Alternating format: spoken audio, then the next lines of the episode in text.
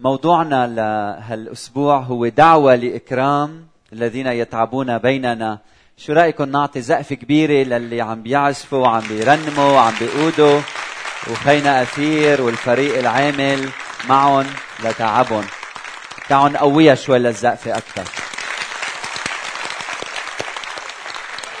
ربي يبارككم ويبارك حياتكم وتعبكم نحن هذا الأسبوع أسبوع مميز بالنسبة لنا لأنه إجا من السفر شخص كثير عزيز على قلوبنا.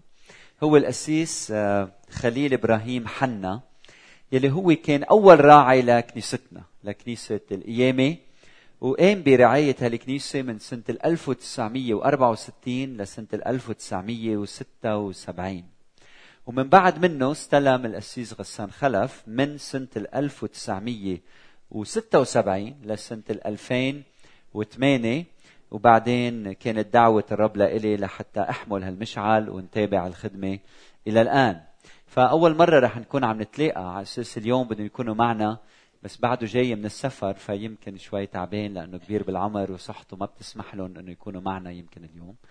بس كنا حابين أنه يكونوا متواجدين بهالوقت هيدا. فعن جد وقت حلو. انه نكون نشوف هالأجيال يلي بكل أمانة نحمل المشعل وبنعطيه للجيل اللي من بعد. فبركة خاصة بوقت مميز بهالأيام هيدي. إذا بتفتحوا معي رسالة تسالونيك الأولى الفصل الخامس الأعداد 12 ل 13 الرسول بولس عم يكتب لكنيسة تسالونيكي واحد تسالونيكي خمسة 12 و 13 بيقول ثم أسألكم أيها الإخوة أن تعرفوا الذين يتعبون بينكم ويدبرونكم في الرب وينذرونكم وأن تعتبروهم كثيرا جدا في المحبة من أجل عملهم. شو رأيكم؟ نرجع نقرأ هالنص وتقروا معي.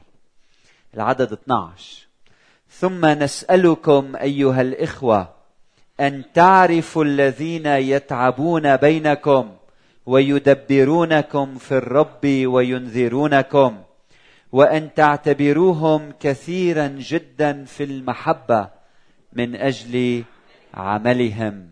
آمين. قديش مهم إنه نقدر يلي بيتعبوا بيناتنا. مهم جدا يكون عندنا تقدير صادق للأشخاص اللي بيتعبوا بيضحوا بيناتنا. والرسول بولس عم بيقول ثم نسألكم أيها الإخوة أن تعرفوا الذين يتعبون بينكم. شو يعني تعرفوا؟ تعرفوا هون هالكلمة بتعني تقدروا تكرموا تحترموا الذين يتعبون بينكم. طيب وأن العدد 13 وأن تعتبروهم كثيرا جدا. شو يعني تعتبروهم كثيرا جدا؟ يعني تعاملوهم بمنتهى الاحترام. تقدروهم تقديرا فائقا من أجل تعبهم. واعملوا هيدا الشيء في المحبة. وإذا سألنا رسول بولس عن مين عم تقصد منن الأشخاص يلي بدنا نحترمهم ونقدرهم ونوقرهم ونكرمهم بوسطنا. بيقول اولا الذين يتعبون بينكم يعني يجتهدون يضحون بوقتهم بمالهم بخبراتهم بوقتهم بمواهبهم من أجل إنجاح عمل الرب. هودي يلي عم يتعبوا هودي يلي عم يصرفوا وقتهم عم يسهروا ليل نهار من أجل إنه ينجحوا عمل الرب لحتى نحن نتبارك. هودي أشخاص بيتعبوا بيسافروا بيروحوا بيجوا بيمشوا بينتقلوا من مكان إلى آخر بيخدموا كنيسة المسيح. هودي أشخاص بيتعبوا. وبعدين بيقول اعتبروهم من أجل عملهم. وهي نقطة كثير مهمة. من أجل عملهم بتقدروهم مش من أجل مراكزهم. فهون الموضوع مش تبويس إيدين بقدر ما هو تقدير أشخاص عم بيضحوا بحياتهم من أجل خدمة ملكوت الله. فلما نطلع بالآخرين مين ما كان الشخص وشو ما كان وضعه ومركزه مش مهم يلي بهم مدى التضحية يلي عم بيقدمها من أجل خدمة المسيح. ومن أجل ذلك نقدرهم تقديرا عظيما. فعم بقول قدروهم من أجل تعبهم. مش منقدر بس الشخص يلي له مركز معين. إذا له مركز وما عم يخدم ما عنا شيء نقول له إياه. ما عنا تقدير له. نحن عايشين ببلاد نقدر الذين هم في مناصب نشتغلوا ولا ما اشتغلوا صح؟ وهذا خطأ. بيبقى واحد عنده مركز الناس كلها بتزقف له. السؤال مش الكلام اللي بيطلع منه السؤال شو العمل يلي عم بيقوم فيه. وبقدر العمل يلي عم يعمله بيزداد تقديرنا له أم لا؟ فكتير مهم لما تفكروا بهالأمور طلعوا حواليكم. مش مهم يلي بيوقف على المنبر مهم يلي عم يخدم عم يخدم يلي عم بيضحي يلي عم يعطي وقته حياته بخدمة الآخرين. يمكن يلي عم يستقبل على الباب أو يمكن يلي عم يهتم لنا بأولادنا يلي عم بينظف المكان يلي عم يوعظ كلمة الرب يلي عم بيقود التسبيح. اطلع حواليك بالأشخاص يلي عم يتعبوا عم بيقول الرسول بولس وهودي قدم لهم فائق التقدير والاحترام. وبعدين بيقول ويدبرونكم في الرب.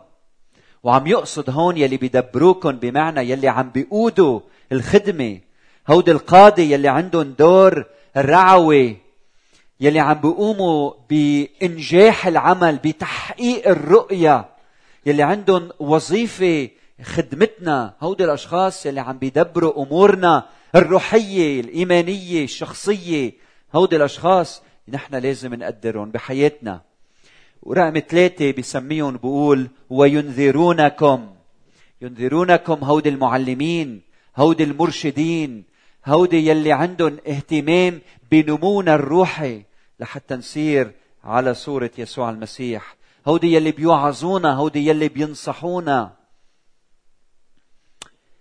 هودي الأشخاص يلي عم يتعبوا لحتى نحن نكون وين نحن اليوم. من تقريبا ثمان سنوات من بعد ما خلصت أطروحة الدكتوراه كنت قاعد وبتذكر المشهد وين كنت قاعد وكنت عم صلي وعم أتأمل وهيك وإجاني هيدا الشعور يلي هو كأنه فيلم فيديو عن حياتي. وشفت قديش أنا تعبت وضحيت واشتغلت ودرست وثبرت وأعطيت من وقتي ومن حياتي لحتى أوصل مطرح ما أنا صرت اليوم.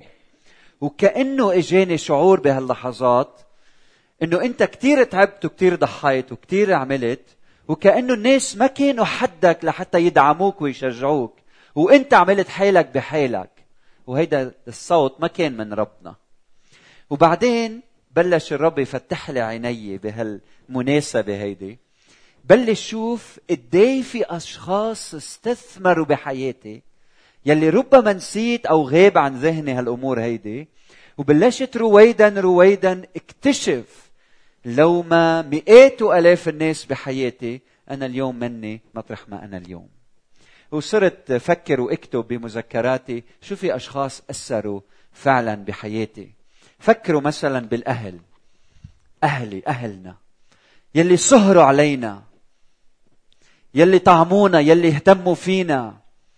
يلي دفعوا عنا أقساط المدرسة لحتى نحن نقدر ندرس ونتعلم.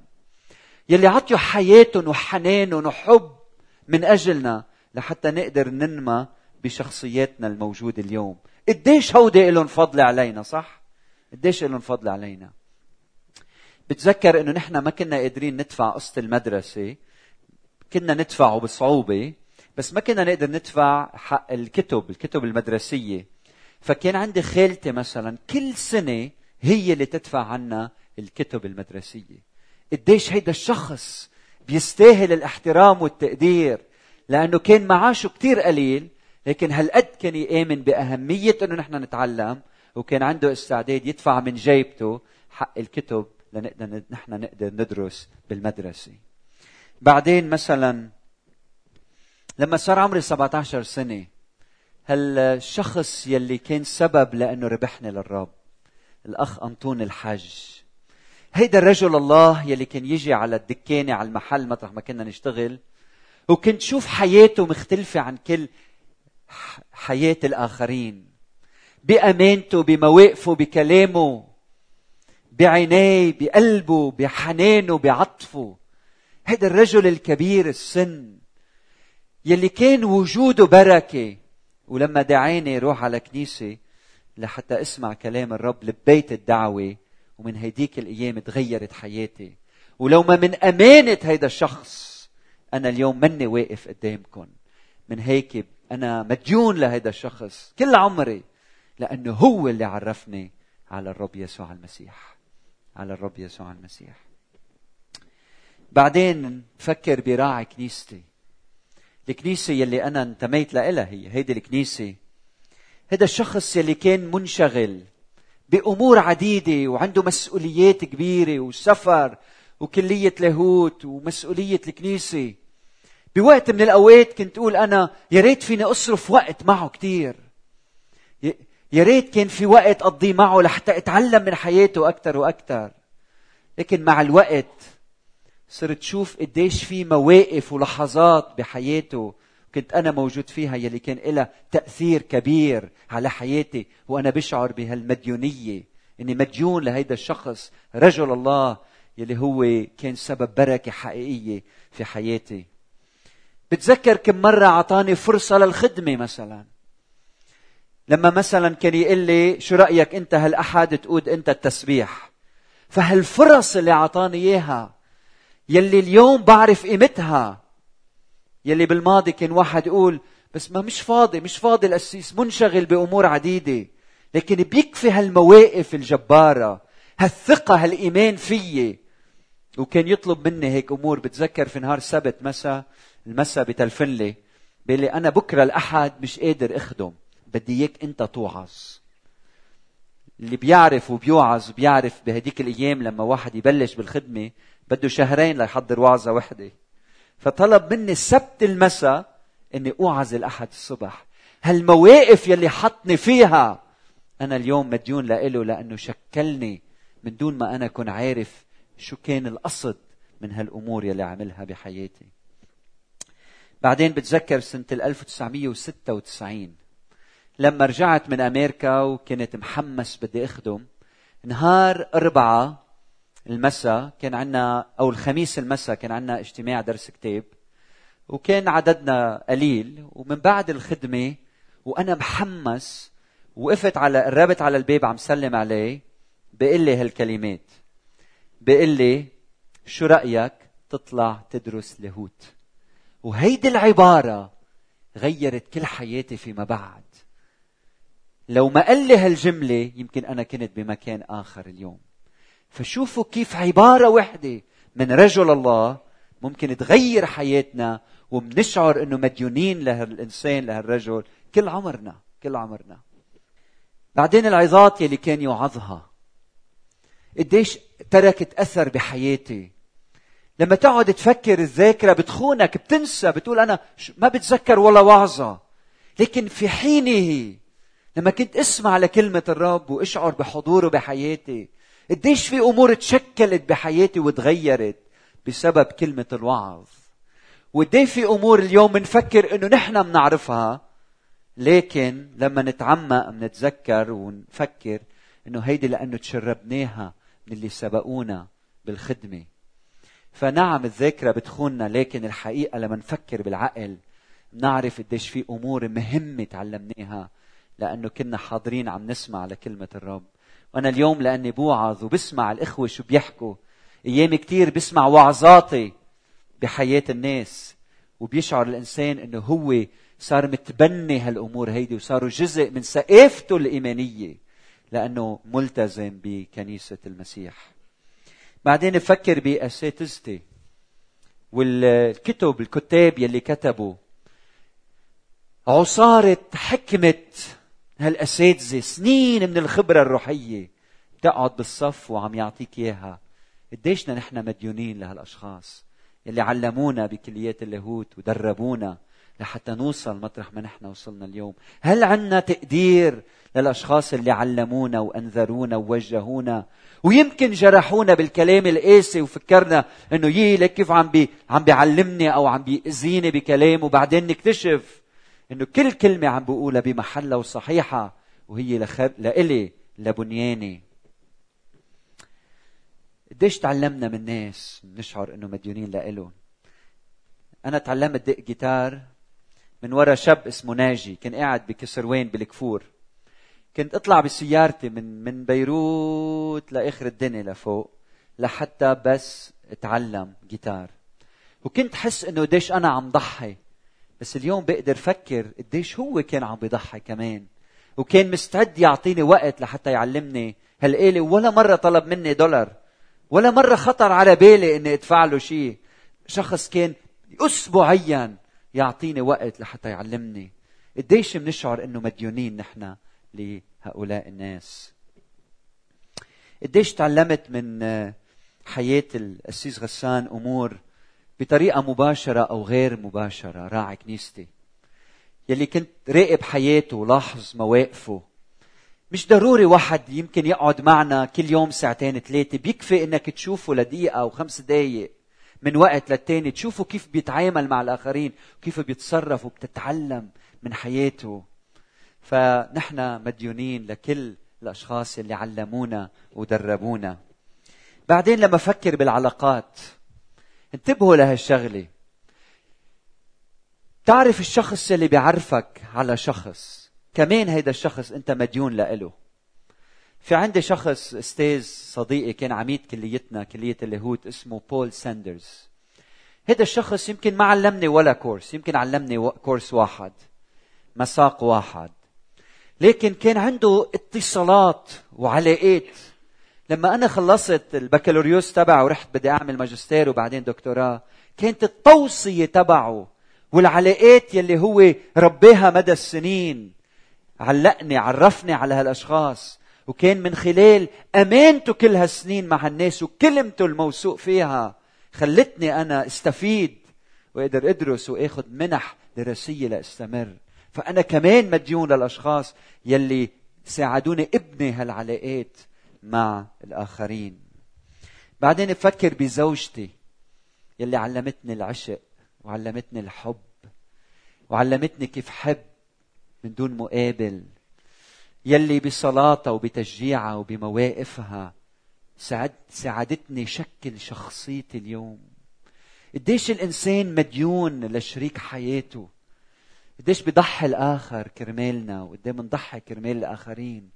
لكن هالمواقف يلي بياخدوها دعمهم المستمر لنا.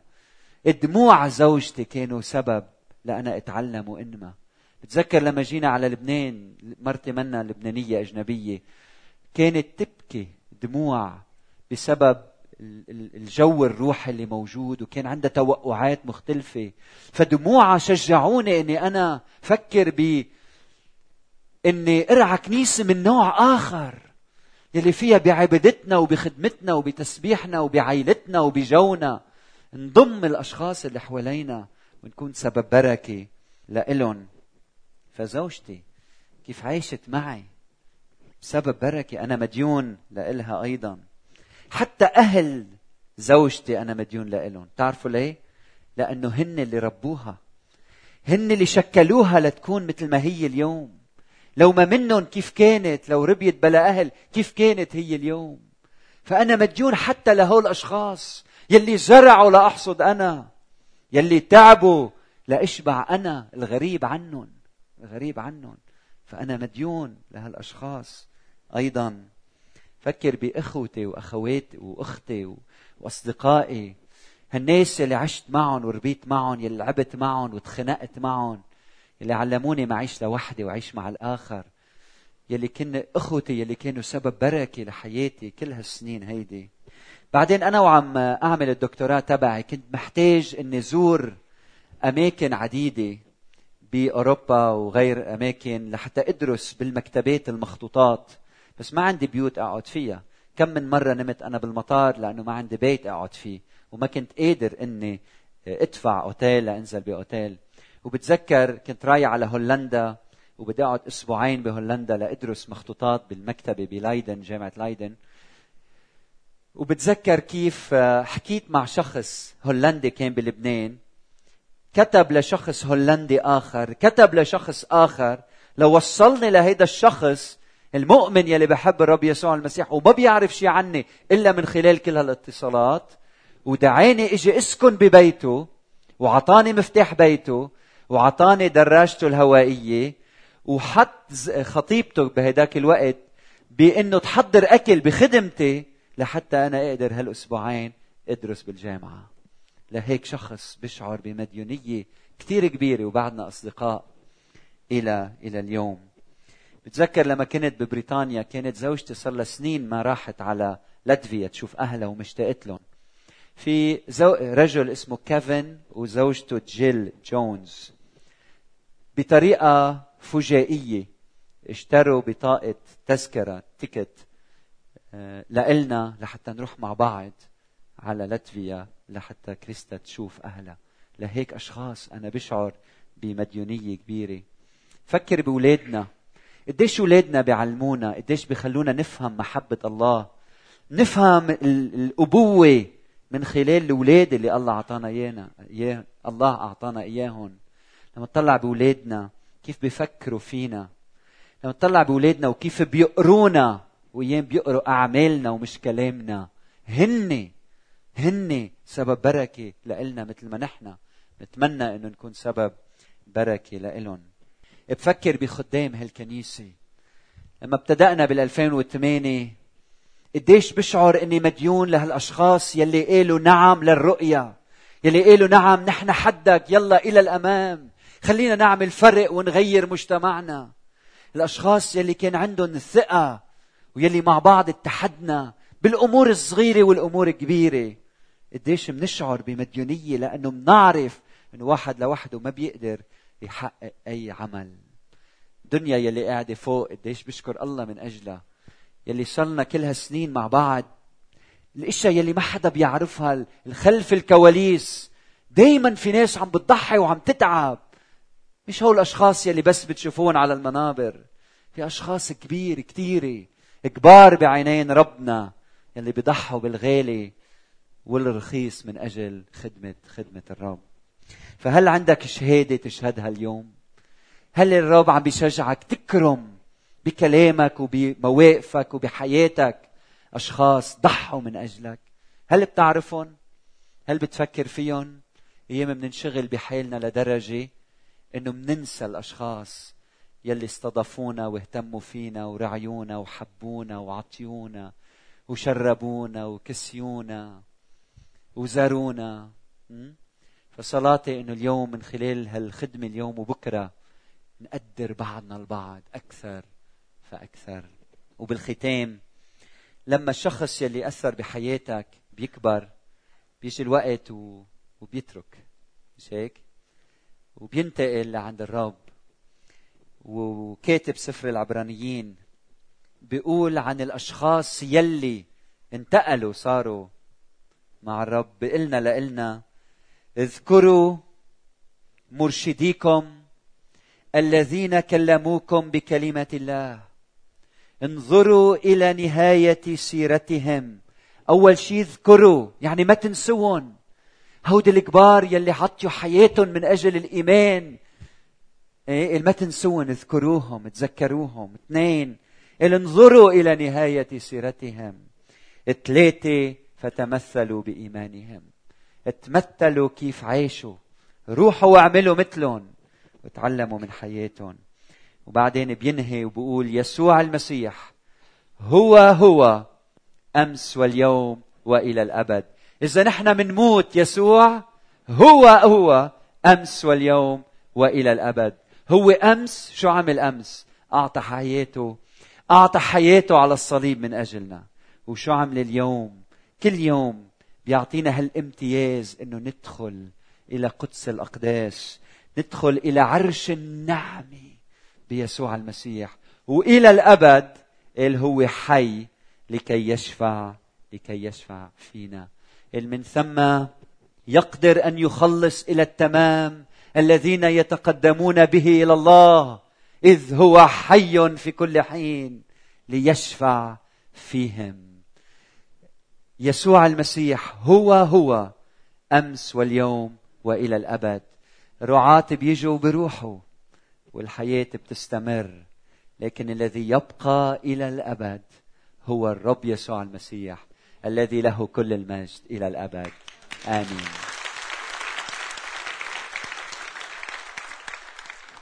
وهلا بدنا نحضركم فيديو يلي عملناه تقريبا من شي سنة عن تاريخ كنيستنا.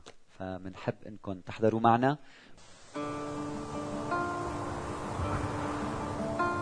حبة قمح زرعت في أرض جيدة فنمت وأثمرت في قلوب أشخاص أحبوا الكلمة حملوها وشاركوا بها من حولهم ولم يكتفوا بهذا بل فتحوا بيوتهم لتكون كنائس يتكلمون بها عن الله. في العام 1964 تأسست كنيسة القيامة المعمدانية الإنجيلية التي كانت تعرف بالكنيسة المعمدانية الإنجيلية في الحدث بمساعي الأخوة داوود طليل فايز سخنيني أيوب أبو نعيم ورجلاتي حيث استأجرت منزلا للعبادة والخدمة ما لبث ان ضاق بالحضور. حينها ظهرت الحاجة إلى خادم متفرغ فكان شاب من مصر يدعى خليل إبراهيم يدرس اللاهوت في مدرسة اللاهوت المعمدانية العربية في المنصورية. فتسلم خدمة رعاية الكنيسة منذ العام 1964 إلى العام 1976 وبسبب اندلاع الحرب الأهلية في لبنان سنة 1975 أمست الحدث ساحة معركة. فتشتتوا الأخوة وتعرضت أسرة القص خليل إلى حوادث أليمة دفعت بهم إلى السفر في تموز 1976 في نيسان 1976 تسلم القص غسان خلف أعباء الخدمة في الكنيسة وارتسم راعيا في 16 نيسان 1978 وفي المبنى الجديد الذي تم شراؤه في نيسان 1981 والذي كان عبارة عن بيت سكن كبير نمت الكنيسة في العدد والمواهب. وفي مطلع شهر حزيران 2000 ابتدأ مشروع البناء ودام العمل به مدة سنة ونصف. كانت تعقد خلالها الاجتماعات في المدرسة الإنجيلية في الويزة وما إن انتهت أعمال البناء في القاعة السفلى عاودت الكنيسة اجتماعات العبادة في مبناها الجديد في 16 كانون الأول 2001 وبذلك تمت المرحلة الأولى من مشروع البناء بإشراف المتعهد سعد شويري إضافة إلى تزايد المؤمنين والعابدين خرج منها عدد من الرعاة. كان منهم القص حكمة الشوع الذي تسلم الخدمة من القص غسان خلف في تشرين الأول 2008 لم تتوقف حبة القمح عن النمو فكبرت الخدمة ونمت فكانت حاجة ماسة للمباشرة في المرحلة الثانية من البناء وبجهود أشخاص كثيرين وبدعمهم وصلواتهم أكرمنا الرب في سنة 2009 بخدمة أولادنا من خلال بناء طابق مدرسة الأحد. وفي سنة 2010 تم إنجاز طابق الشبيبة لتصبح كنيسة جاذبة قادرة على تسديد احتياجاتهم الروحية والنفسية والاجتماعية. وهذه المرة أيضا كان عدد الحضور وضيق المساحة سببا في ولادة خدمة ثانية في تشرين الأول 2011 فتسارع العمل في البناء إلى أن أنجز البناء الخارجي للكنيسة وطابق الكشافة في العام 2012 لذا ما يميز كنيسة القيامة؟ راع متميز قائد مندفع وخادم دوره تأهيل قادة أمناء. أكفاء في تحقيق رسالة الكنيسة. نحب الله والقريب ونعد تلاميذ للحبيب. سنة 2015 بشر العمل في القاعة الرئيسة للكنيسة. ولم نتخيل يوما أن يزداد الحضور إلى ما يفوق استيعاب الكنيسة في المساحة. لذا ولدت فكرة المجموعات البيتية لتصبح اليوم 170 مجموعة بيتية تضم كل الكنيسة تقريبا. هدفها الاهتمام بالأفراد ونموهم ومتابعتهم روحيا. ولكن العدد استمر في التزايد فتخطى الخدمتين مما دفع الكنيسة إلى القيام بخدمة ثالثة وذلك يوم السبت في 8 آب 2015 وخدمة رابعة أيضا في مبنى استأجرته الكنيسة في منطقة النبعة وذلك كل يوم أحد من تاريخ 1 تشرين الأول 2015 واليوم نشكر الرب من أجل حبة القمح الصغيرة التي زرعت في قلوب أشخاص أمناء حملوا مشعل الإيمان وأتوا بثمر كثير. مصلين أن يبارك الرب هذا المكان ليساهم في انتشار كلمته وخدمة المجتمع. شاكرين كل من ساهم ودعم هذا العمل من أعضاء وأصدقاء وشركاء.